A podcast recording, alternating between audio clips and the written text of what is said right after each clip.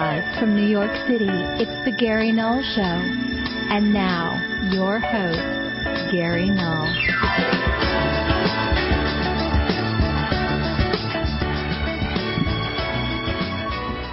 Hi, everyone. I'm Gary Null, and I'd like to welcome you to this program. We like to think of this as wellness. Historically, m- many people have been confused. In fact, an entire country is confused when it comes to wellness. We separate it off into divisions. For example, how rarely does anyone ever think that keeping your brain healthy is a part of overall wellness? It's part of health. No, they think something's wrong with your brain. And in the absence of having a problem with the brain, like dementia, Alzheimer's, Parkinson's, they think, well, then what's the big deal? If there's no problem, why should I attend to it? Well, wellness looks at what is likely to be the outcome of being proactive in a positive way versus waiting almost nihilistically or fatalistically until something happens, till there's tipping. So we deal with wellness in the broadest concepts. For example, today I'm going to give you brand new information that you have not heard before on vaccines and autism making a connection that no one had done before. That's wellness. Why? Because it involves our body and our wellness. Many people have ended up sick and autistic and, and damaged and dead because they trusted in vaccines. Also, today we're going to look at our organic community fights back. Major lawsuits now have been brought against Monsanto. Why is that important? Why is that wellness? Because it takes into account that what happens if you don't have a choice of eating organic, if you only in time are forced eat genetically modified experimental organisms in your alfalfa or corn or soy. That's part of wellness, the environment. Also, I'm going to deal with Gulf War sickness, wrecking lives by the tens of thousands, the untold story. I was just down in the Gulf. I was down in Louisiana, Alabama, Mississippi. I went into the towns. I spoke with the people, and many people are sick. Who's helping them? No one. Who's reporting on it? No one. Where's it on anyone's agenda? It isn't.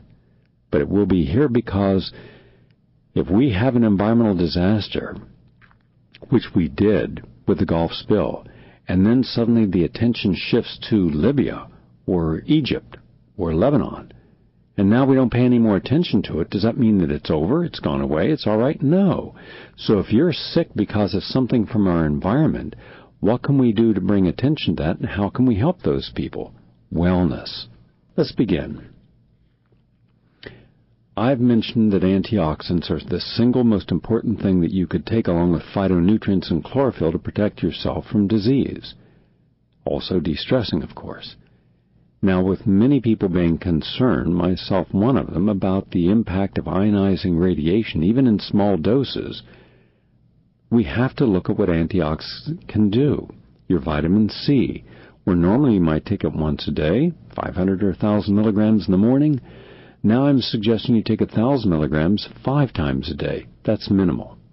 I'm also su- suggesting you take quercetin, that's Q, quercetin, Q-U-E-R-E-C-T-I-N, quercetin, 500 milligrams when you take vitamin C because they co-catalyze each other, meaning there's a greater utilization of the vitamin C when you take it with quercetin.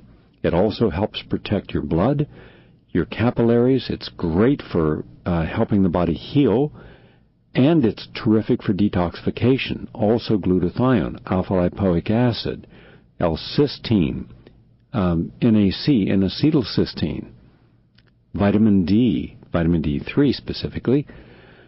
These are some but not all of the antioxidants that we should be having in our body. Now, there's two ways of getting them. One is from supplements, which are good.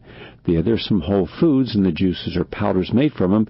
That's also good. I believe in a combination of the two. Here's the latest science to show that you're on the right side of science and history if you do this. A trial finds that pre-administration, meaning taking it preventatively, of easily absorbed antioxidants is not only safe but provides protection against cell damage and hence it will help with radiation exposure to prevent the DNA from being injured if you are exposed to radiation.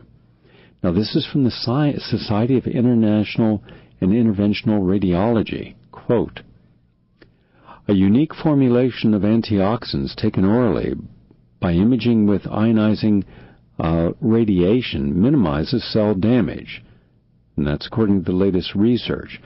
And in fact, in the first clinical trial of its kind, as much as 50% reduction in DNA injury was observed after administering the formula prior to CAT scans. Quote, in our initial small study, we found that pre-administering administering to patients of antioxidants resulted in a notable dose-dependent reduction in DA injury, unquote. That's Dr. Murphy, MD, professor and vice chair and uh, Director of Chief Radiology, University of Toronto and University of Health Network Toronto. Quote, this could play an important role in protecting adults and children who require imaging or screening. How about background radiation? How about before you go on an airplane? How many times have you heard me say that every time I fly, I always load up on antioxidants and then I always get ozone before I go on a plane after I return from a plane, if it's a long trip, if I fly across the United States, I'll get three ozones in one week, intravenous. But also, every hour I'm on a plane, no matter where I'm flying, I take a thousand to two thousand milligrams of vitamin C and quercetin and alpha lipoic acid. And that is protecting me. Now they have the science to show is correct. Now add in all the chlorophyll because when I travel, I take little Ziploc bags, biodegradable, and I load those bags up as much as I can get in them, depending upon how long I'm going to be out, with different vegetable and fruit powders. I blend it all together. And that way, before I go up, I take five or six scoops. When I'm on a flight, take five or six scoops. When I get off, five or six scoops, you bet. And that's not even the most I take. And that's one of the ways that I'm protecting because I'm flooding my body with phytonutrients, including, including chlorophyll, to protect against background radiation, but also uh, any other radiation that I may be coming in contact with. So just some good information that can protect you, and you can do it preventatively. And remember, you're being told not to worry about any of the radiation in low doses that's coming across the United States. It's showing up in our water, in our air. This morning we filmed in Wales, in England. we filmed for an hour and a half, probably the world's greatest authority on the impact of internal and external radiation and what it's doing and that the fact there is no safe dose. And he simply said this. He uh, and he backed it up with good science. He said, anyone now on television that's telling you not to worry about low level radiation, that there is no harm to us, should be tried in a Nuremberg type trial of crimes against humanity. These people are killers because their, their statements, which cannot be made out of ignorance, because they have the same capacity to read the scientific literature as does he and others, shows that any radiation at any time in your life is destructive. And he believes these people are paid for scientists, and then he went into this whole riff on how easy it is to buy scientists in the United States and elsewhere in the world. He also cited verbatim the literature of several scientists who reviewed 5,000 studies done in Slavic and published in the scientific literature in Russia and Ukraine, showing that upwards of a million people died because of the fallout from Chernobyl. So, and and I'm having another program next week, hard hitting program. Uh, Greg Palast is going to be on. I'm filming Greg in about two hours from now on the um, the intentional cover up of bad information about radiation. Now, next up, so at least now you know how to help yourself. Now, on vaccines, as you know, the mainstream media has been continuing to state that there is no connection. They are wrong. The scientists supporting them are pro vaccine industry spokespersons. The CDC, the FDA, the World Health Organization cannot be trusted. They've been shown to be both habitual liars about everything involving vaccines.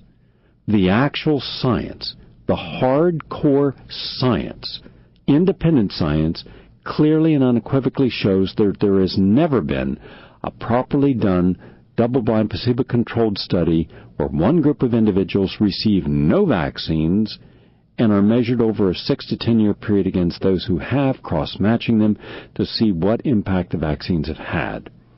Also, you start off with a, a bias if you're a vaccine maker and therefore don't trust the information. Here's the latest. This is from the Journal of Immunotoxicology. This is a mainstream peer reviewed journal. And an article entitled Theoretical Aspects of Autism Causes a Review. The person writing this is Dr. Helen Ratajczak, and um, she is a former senior scientist at the pharmaceutical firm, major pharmaceutical firm. And here's what she said, and I'll quote this from Sharyl Attkisson, CBS News investigates. Quote, she says, um, surprisingly, herself a former scientist, uh, she did what nobody else apparently has bothered to do. Quote, she reviewed the body of published science since autism was first described in 1943, not just one theory suggested by research such as the role of the MMR vac- vaccines or the mercury preservative thimerosal, but all of them. Her article states in part that, quote, documented causes of autism, including genetic mutations and or deletions, viral infections, and, cephalo- and uh, brain damage and encephalopathy following vaccines. Therefore, autism is the result of genetic defects and inflammation of the brain, unquote. Now, the article goes on to discuss many potential vaccine-related culprits, including increasing the number of vaccines given in a short period of time. Quote, what I have published is highly concentrated on hypersensitivity, the body's immune system being thrown out of balance. Now, here's what's really very, very unusual about what she says. she says that it's also, quote, that human DNA contained in vaccines that's right, human DNA uh, in the vaccines, not just thimerosal. And when they started to take the mercury out of the vaccines, that's when they began to use the human DNA in vaccines, with the exception of the flu shot where they still contain thimerosal. They began making some vaccines using human tissue. She says uh, that human tissue is currently used in 23 separate vaccines. She discusses the increase in autism incidence corresponding with the introduction of human DNA into the MMR vaccine and suggests the two could be linked. She also says an additional increased spike in autism occurred in 1995 when chickenpox vaccine was grown in human fetal tissue. Now, why could human DNA potentially cause brain damage? Well, the way she explains it, quote, because it's human DNA and recipients are humans, there's homologous recombination uh, tinker. The DNA is incorporated into the host DNA. Now it's changed. Altered self and body kills it. Where is this most expressed? The neurons of the brain. Now you have body killing the brain cells and it's an ongoing inflammation. It doesn't stop. It continues through the life of that individual. Unquote. So, it doesn't matter, quote, even if human DNA were then found in vaccines, it does not mean that they cause autism, but what it does mean, it's one of the major suspects. So here she's going on the record, doing all of her work and showing that, oh yeah, it's the vaccines, whether it's the human DNA or thimerosal or mercury, it's the vaccines. There's your connection. And of course, let someone come up and say she's wrong, because she's the top scientist for the pharmaceutical industry. She was right in the business, and now she's out of that business, and she can tell the truth. And one other thing on Big Pharma, and this will lead us to our comment of the day and our issue of the day. This is from Martha Rosenberg, Alternet. 15 dirty Big Pharma tricks that rip you off and risk your health for profit and I'll quote some of these, and I'll just abbreviate them. Astroturfing patients. What's this mean?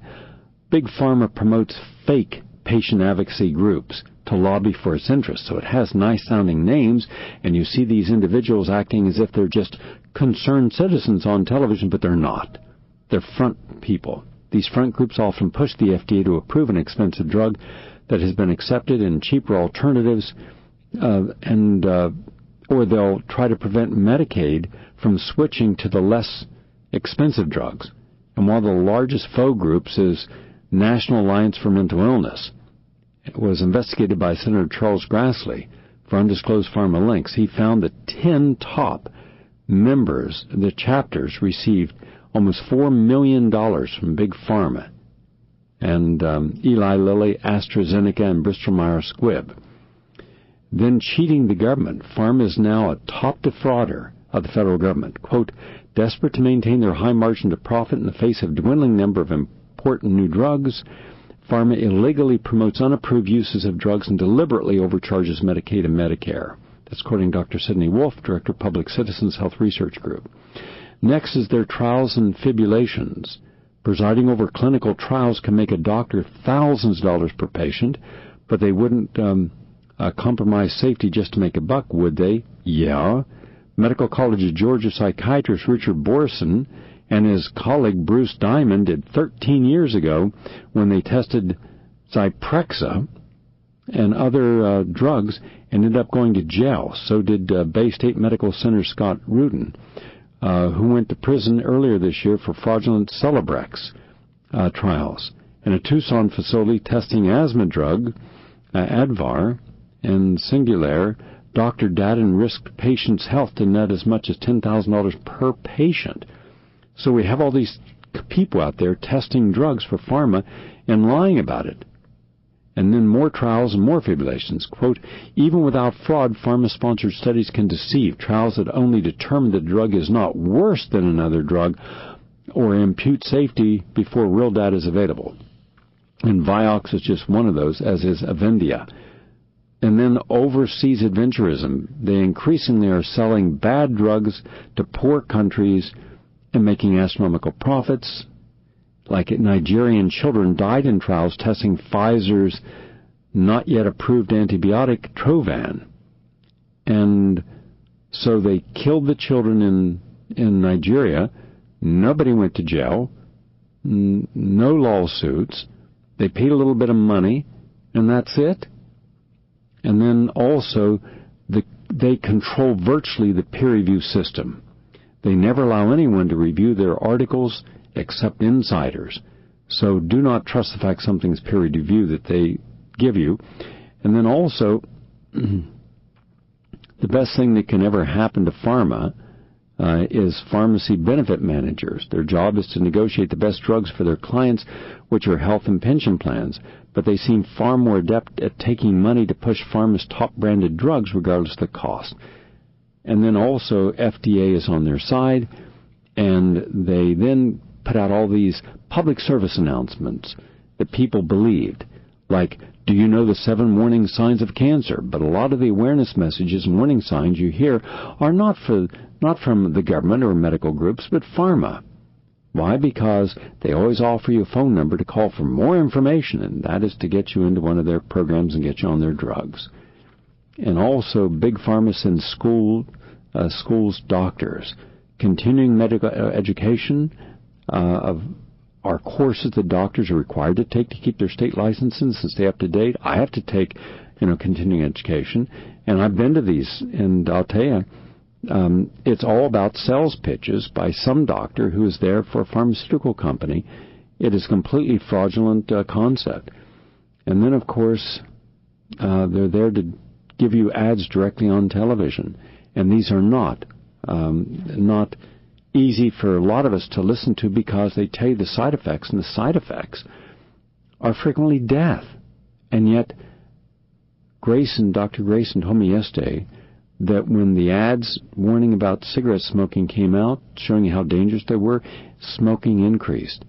When they show you how bad the product is that they're, they're being told to take, people actually buy it more.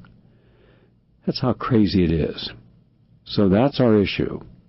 Allowing Big Pharma, which takes $2.5 trillion for the medical industrial complex out of our pockets, and no regulation, no oversight. They control everything. They have bought off Congress. They have access to the White House, and you won't even know it. Now, why will you not know it? I'll tell you something you didn't know. This is an, an exclusive. New information shows that the lobbyists in Obama's White House hide meetings so they don't have to be recorded and no one has to sign in by doing it in a in a building outside of the White House where they walk across the street. And um, and that's according to one of the lobbyists who were involved in this. So that's why no one knows who they met with, what the purpose of the meeting was, um, what was discussed, nothing, Mm, because it's off site and therefore no sign ins, no logs, no paper trail. And yet now we're knowing they're meeting with all these top lobbyists. Who are the top lobbyists? Health insurance companies, pharmaceutical companies, for profit hospital companies, and then Wall Street firms. Unimpeded access to the President, the people around him, all members of Congress, and that's why we're one sick nation. And nothing we're doing now is preventing illnesses and having a better direction at those people who are currently sick.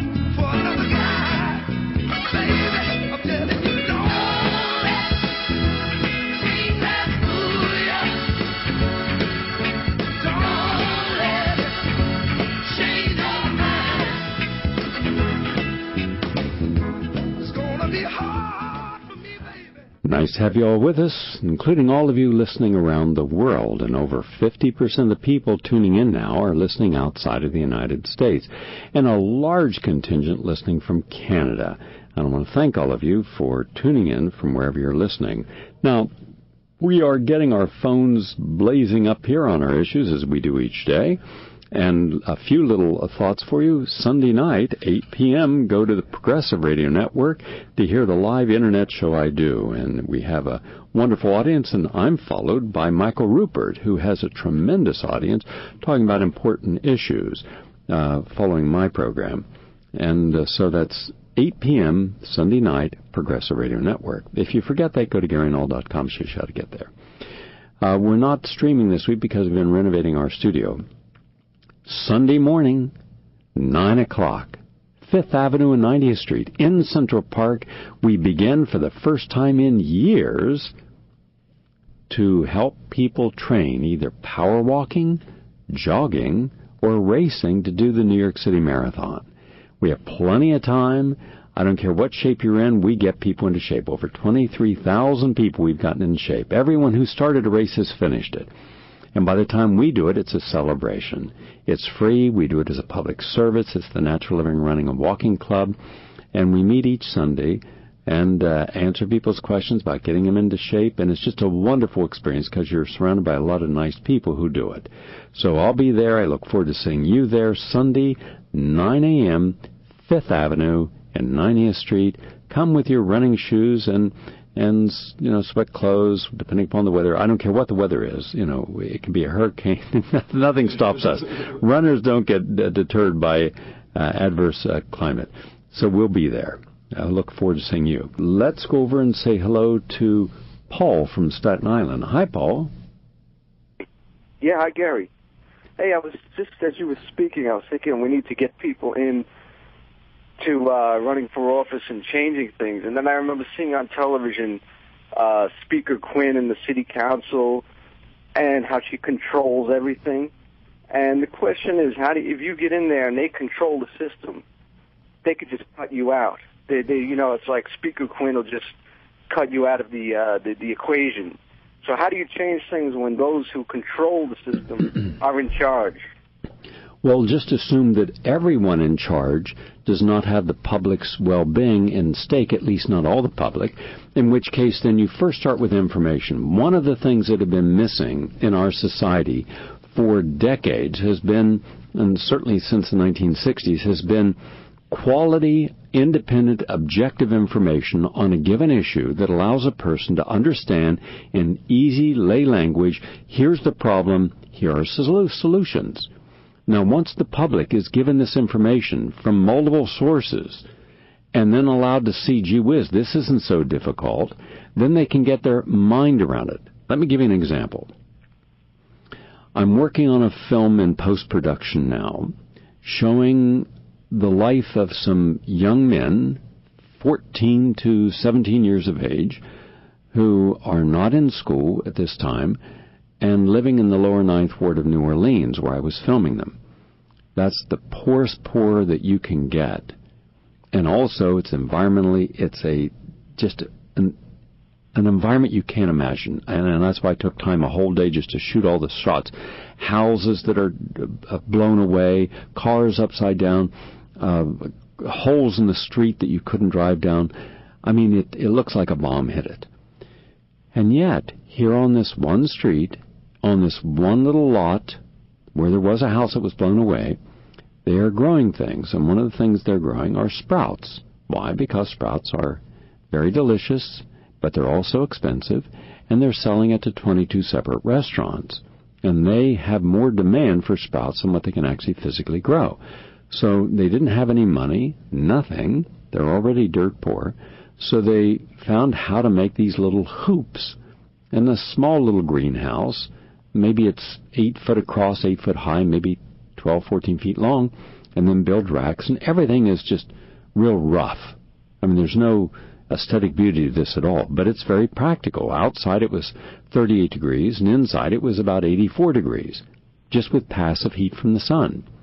They did this on their own. Now, there's a problem. Unemployment, unemployment and un- uneducated in an area that's not going to help anybody, meaning the state, local, or federal government's not going to come to your aid. NGOs are not going to come to your aid. There's no foundation coming to your aid. There is no one going to save you. So what's the likelihood you're going to do to make money? Paul? Oh, deal drugs. You're going to get into trouble or you're right. going to deal with something that can get you into trouble. And they're honest about it. But they didn't. Instead, now they're making a good wage. They're they're taking courses uh, from a guy who helped put this together in organic gardening. They've changed their own diets. They're far more health conscious, and now there are about 16 of them working in just this one little lot. And now other lots are starting to do the same thing. Problem: poverty, um, being abandoned, and poverty with a smackdown, where if you saw the environment, you would just be overwhelmed with the sense of hopelessness. And yet here's hope. Problem solution.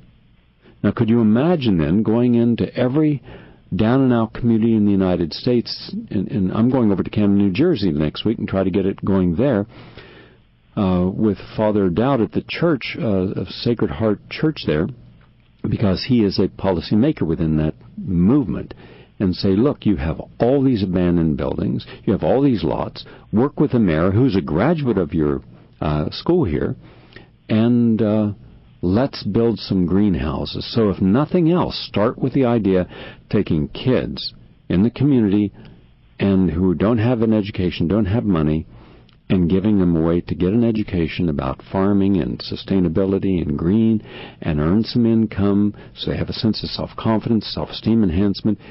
And you could have a thousand of these growing. You could have enough that you couldn't grow enough food to supply, well, right across the river. You can see Philadelphia right across the river from Camden, New Jersey, and all the other places. And you could get a wholesaler to come down there and get a truck and then send them up, or you get some other home-based business person to load up their van with those microgreens and lettuces and sprouts and, and, and flowers you can grow and edible flowers and take them up to New York City. There's no limit to what you can do, but it has to start with a solution. But how can you have a solution if no one can be honest except about the solution because they're all focused upon being completely victimized by the problem? So we have too many Americans who are stuck in that I'm a victim of the problem. It's overwhelming. There's too many corrupt people. The money's all in, concentrated. We have no money. We have no resources. Nonsense. We have a lot of resources, but we must be educated. We must show what we can do. Just like the beginning of this program, you can't stop radiation from coming through, and you can't stop these idiots on television from saying, don't worry about low-level radiation. It won't hurt you. You can't stop uh, and and uh, we shouldn't have the right to stop uh, people going on the air and telling us um, misinformation, but we should definitely have the right to counter it. So now you know that by taking antioxidants, the science shows you'll protect yourself from the damage of that low-level radiation, and so therefore we are into a solution. Problem solution. So that's where we have to start. Better education, more information, usable information, and then share that one to another. Now, did you hear my commentary yesterday uh, that I did on uh, why I believe we should not have gone into Libya and why from Libya we could end up with another major set of unintended consequences, including having very, uh, very well armed uh, tribes that are opposed to other tribes that will use once there is uh, some stability. They will use the power they have for ethnic cleansing. So therefore, we will unleash just like we did in Iraq and, and uh, between the Sunnis and the Shia. The Sunnis had no power, uh, and the Shias, excuse me, the um, uh, the um, the Sunnis had the power. The Shias didn't, and how there was ethnic cleansing between the two.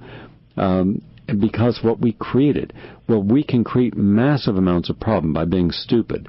So I did a commentary, but I gave a historical perspective, an accurate historical perspective of how many times we went in and interfered in the right of people to have a democracy and freedom. So everything we're saying now are just lies. But if you didn't know the history of how we've done this a hundred times before, then you might believe the people on television because they're very sincere. They're very uh, presentable in their arguments. And there's no real progressives there to challenge them. You don't see the the people they get to be fair and balanced. No, it's it's it's always someone who has a particular leaning so close to the original that there's no real uh, separation. So now you do. So take the article.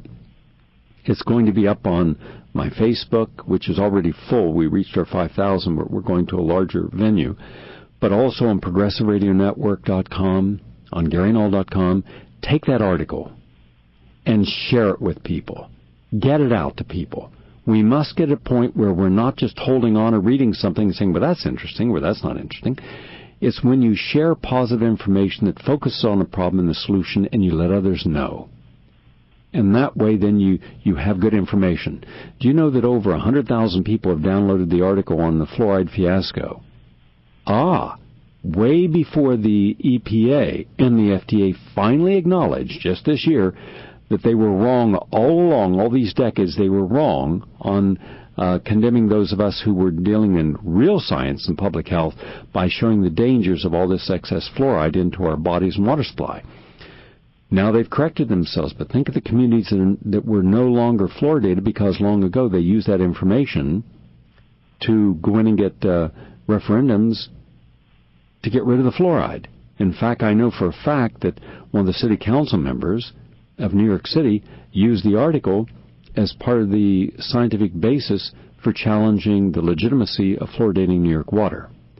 So information that is independent, objective, scholarly, written in lay language, that can tell people the problem solution is what should be focused on first. Otherwise, you can have a thousand different groups running around, all with some measure of truth, all talking about something and nothing gets done. Nothing. We've got to change the ways that we focus upon socially relevant programs. We have to bring our energies together, subvert the egos, look at the common good, select a commonly uh, acceptable theme to go forward on, and work on that level. And by the way, when Rachel Maddow said two nights ago that um, and I because we quoted her in this new film I'm doing because I just couldn't believe when I was hearing her say it that we all agree that uh, nuclear is is not polluting, and uh, but is it really safe considering how many acts? And I said, my God, with all the resources she has, she hasn't done her homework. So we have sent off Rachel Maddow a long list of the actual science showing that nuclear is not safe, and that every day Every one of our 104 nuclear plants is giving some measure of radiation into the environment. The fact that you will have pro-nuclear groups and scientists tell you, don't worry, be happy, that won't cause cancer. But look, we got a 67% increase in cancer risk of breast cancer within 30 miles of the women living around this plant, that plant, that plant, that plant. When that plant closed, breast cancer went down. It's just an anomaly. No, it's not an anomaly.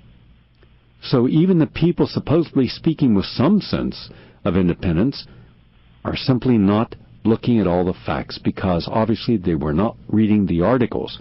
We've got to get the articles, and we have them. The articles are up there. Hope that answers your question, Paul. I, they probably wouldn't even listen to it. They, they're, they're completely. Um, it's, it's just mind-boggling uh, how. Paul, Paul, look where you're going.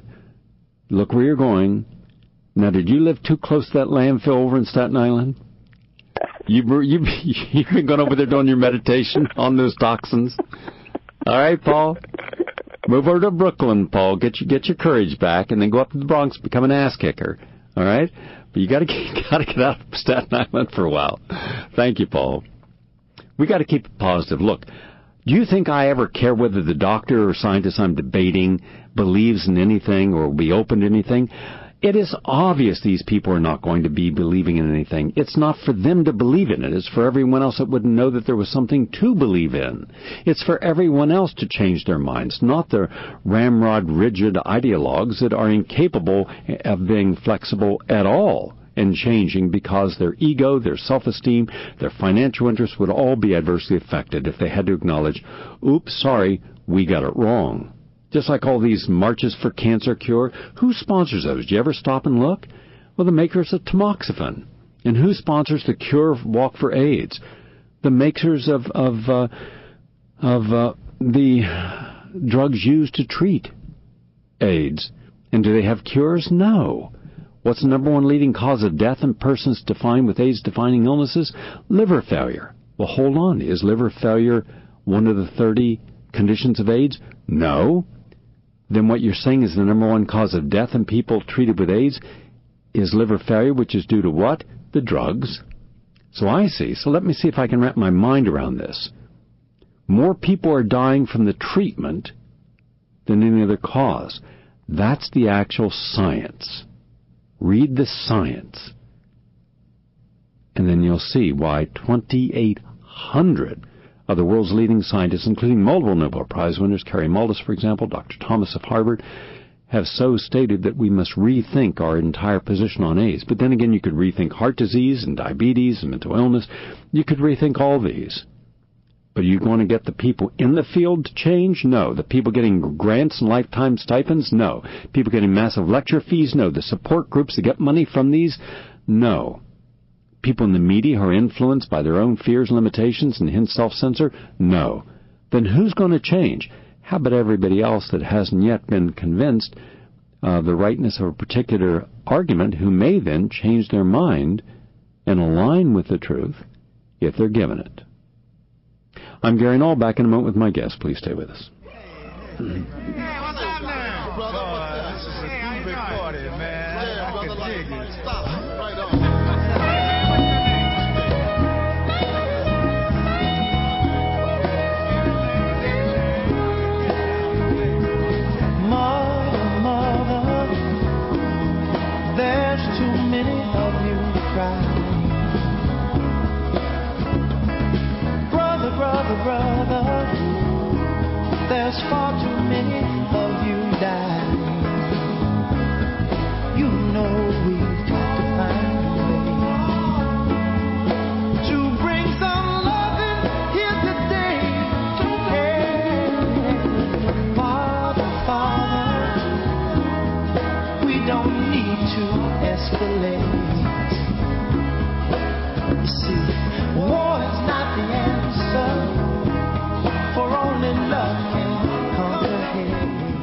I'm Gary Null. Nice to have you with us, listeners all over the world. And what's remarkable is how many young people are tuning in. People in their teens and 20s and 30s a lot. Jason, before we go to our guest real quick, you just jump back in the room. I just wanted to tell you that actually we got our numbers yesterday, and the ProgressiveRadioNetwork.com has shown a 23% increase in the last month.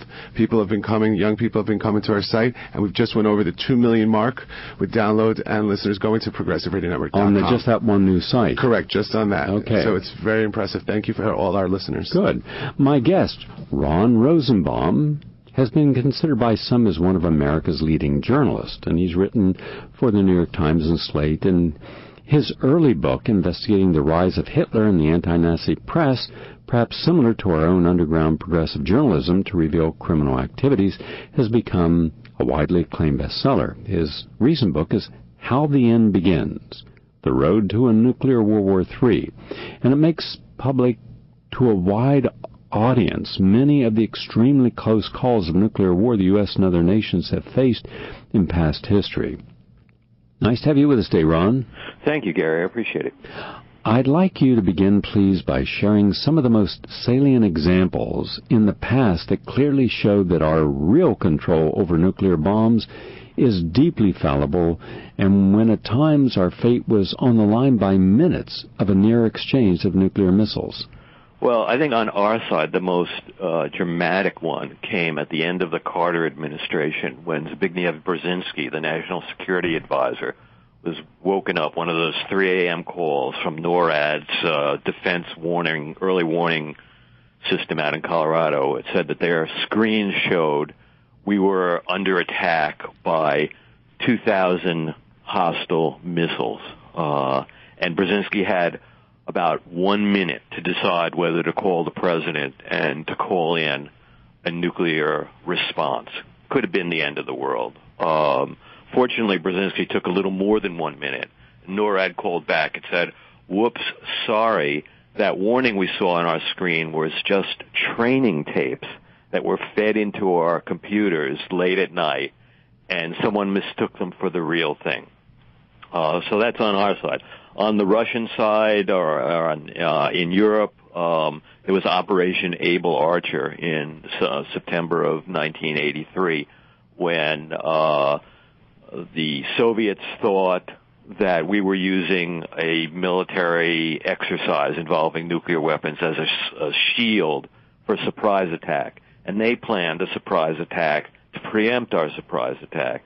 And fortunately, one spy working for us told uh, uh, the government, our government, that we were going to cause a nuclear war with our exercise, and uh, we stood down some things like the president didn't go to a, a undisclosed uh, location, et cetera, et cetera, and the con- uh, the uh, conflict was diffused. But some say that was the closest we came to nuclear war, and there are all these other examples of uh, uh, flocks of geese being taken for hostile missiles, whether peaceful satellite launches being taken for, you know, it's uh, it's interesting when you talk to people about this, as I did for How the End Begins, my book. Um, uh, they always say, "Well, we haven't had any nuclear uh, detonations since Hiroshima and Nagasaki. We're doing okay." And, and I say, you know, we were doing okay until. Uh, Japan, um, and uh, you know we were doing okay. Like a guy who jumps off a building, and uh, someone calls out to him and says, uh,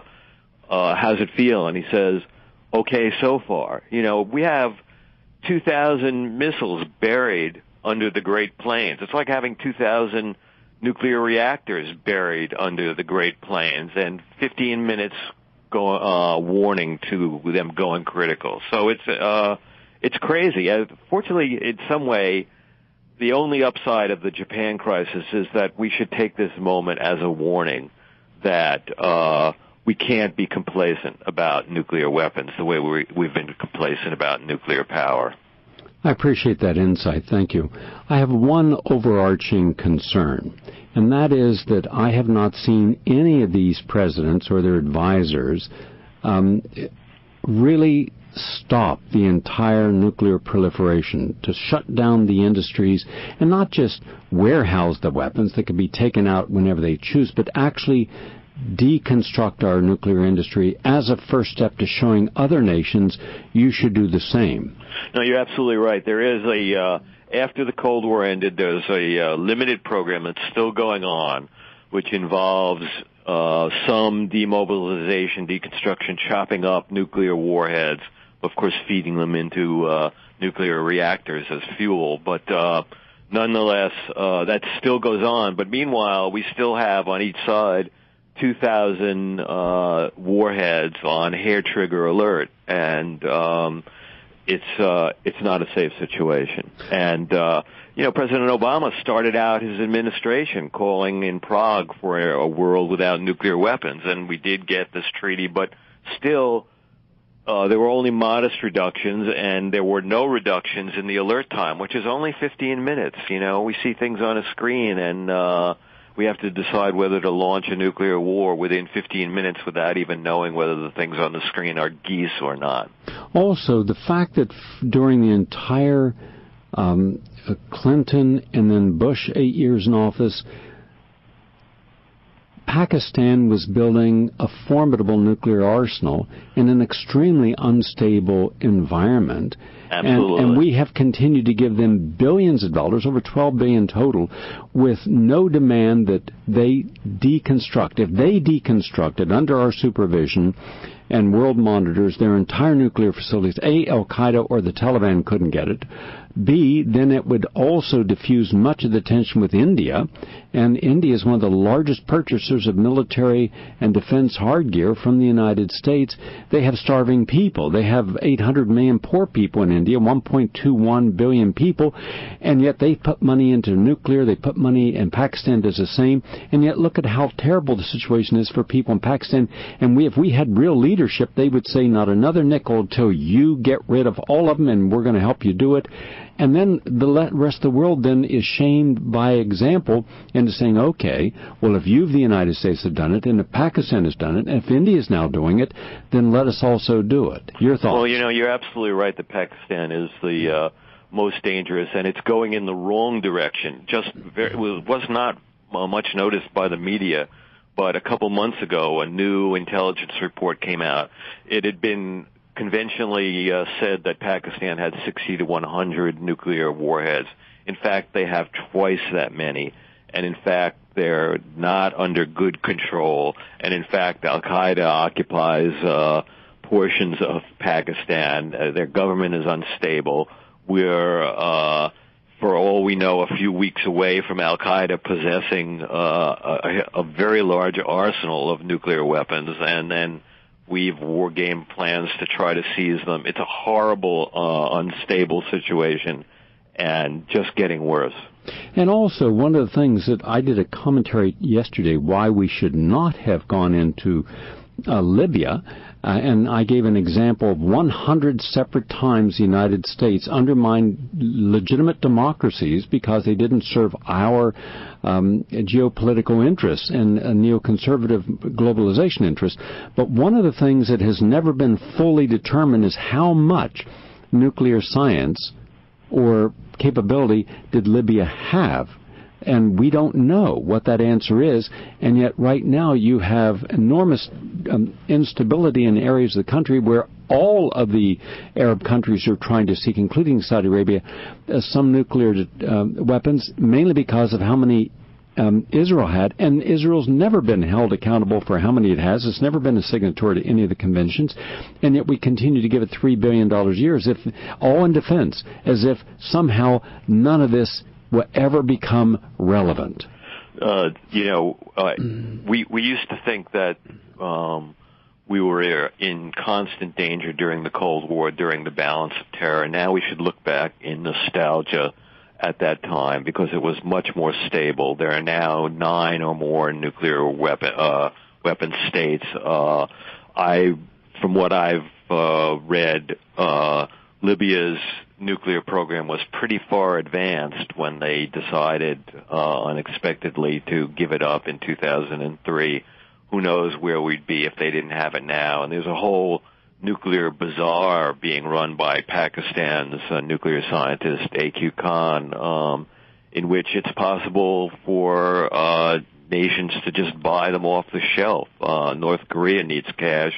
They have nuclear weapons. Uh, there's no reason uh, that uh, we don't even know who has and who doesn't have nuclear weapons. But uh, that's correct. But my concern is look how unstable Pakistan is.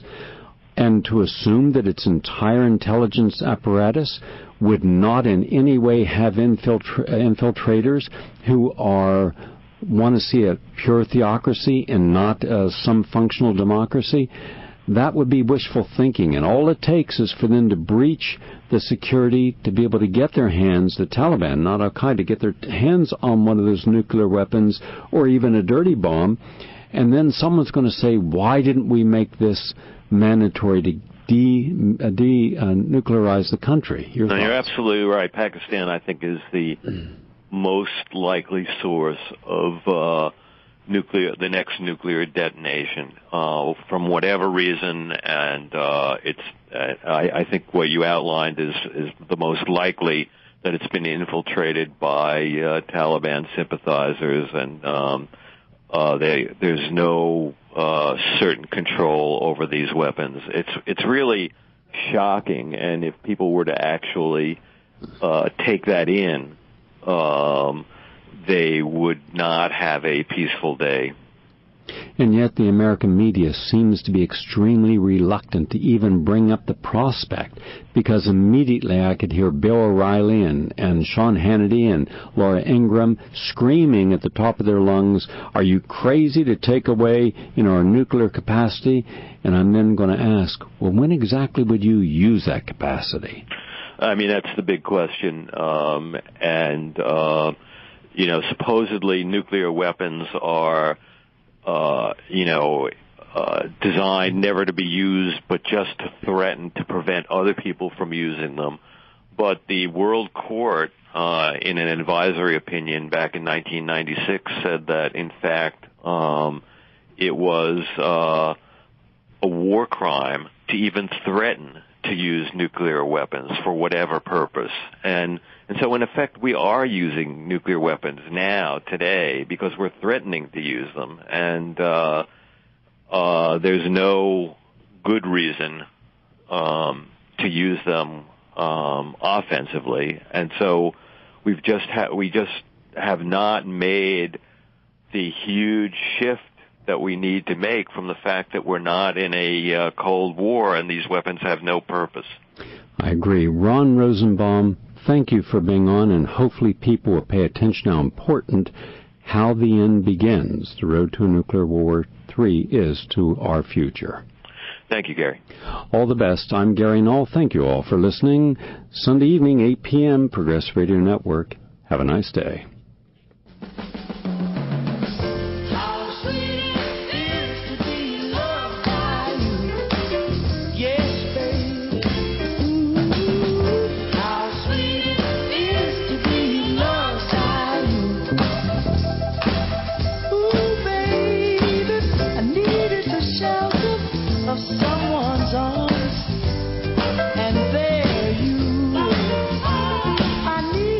Show is produced in our New York City studio. The producer is Richard Gale.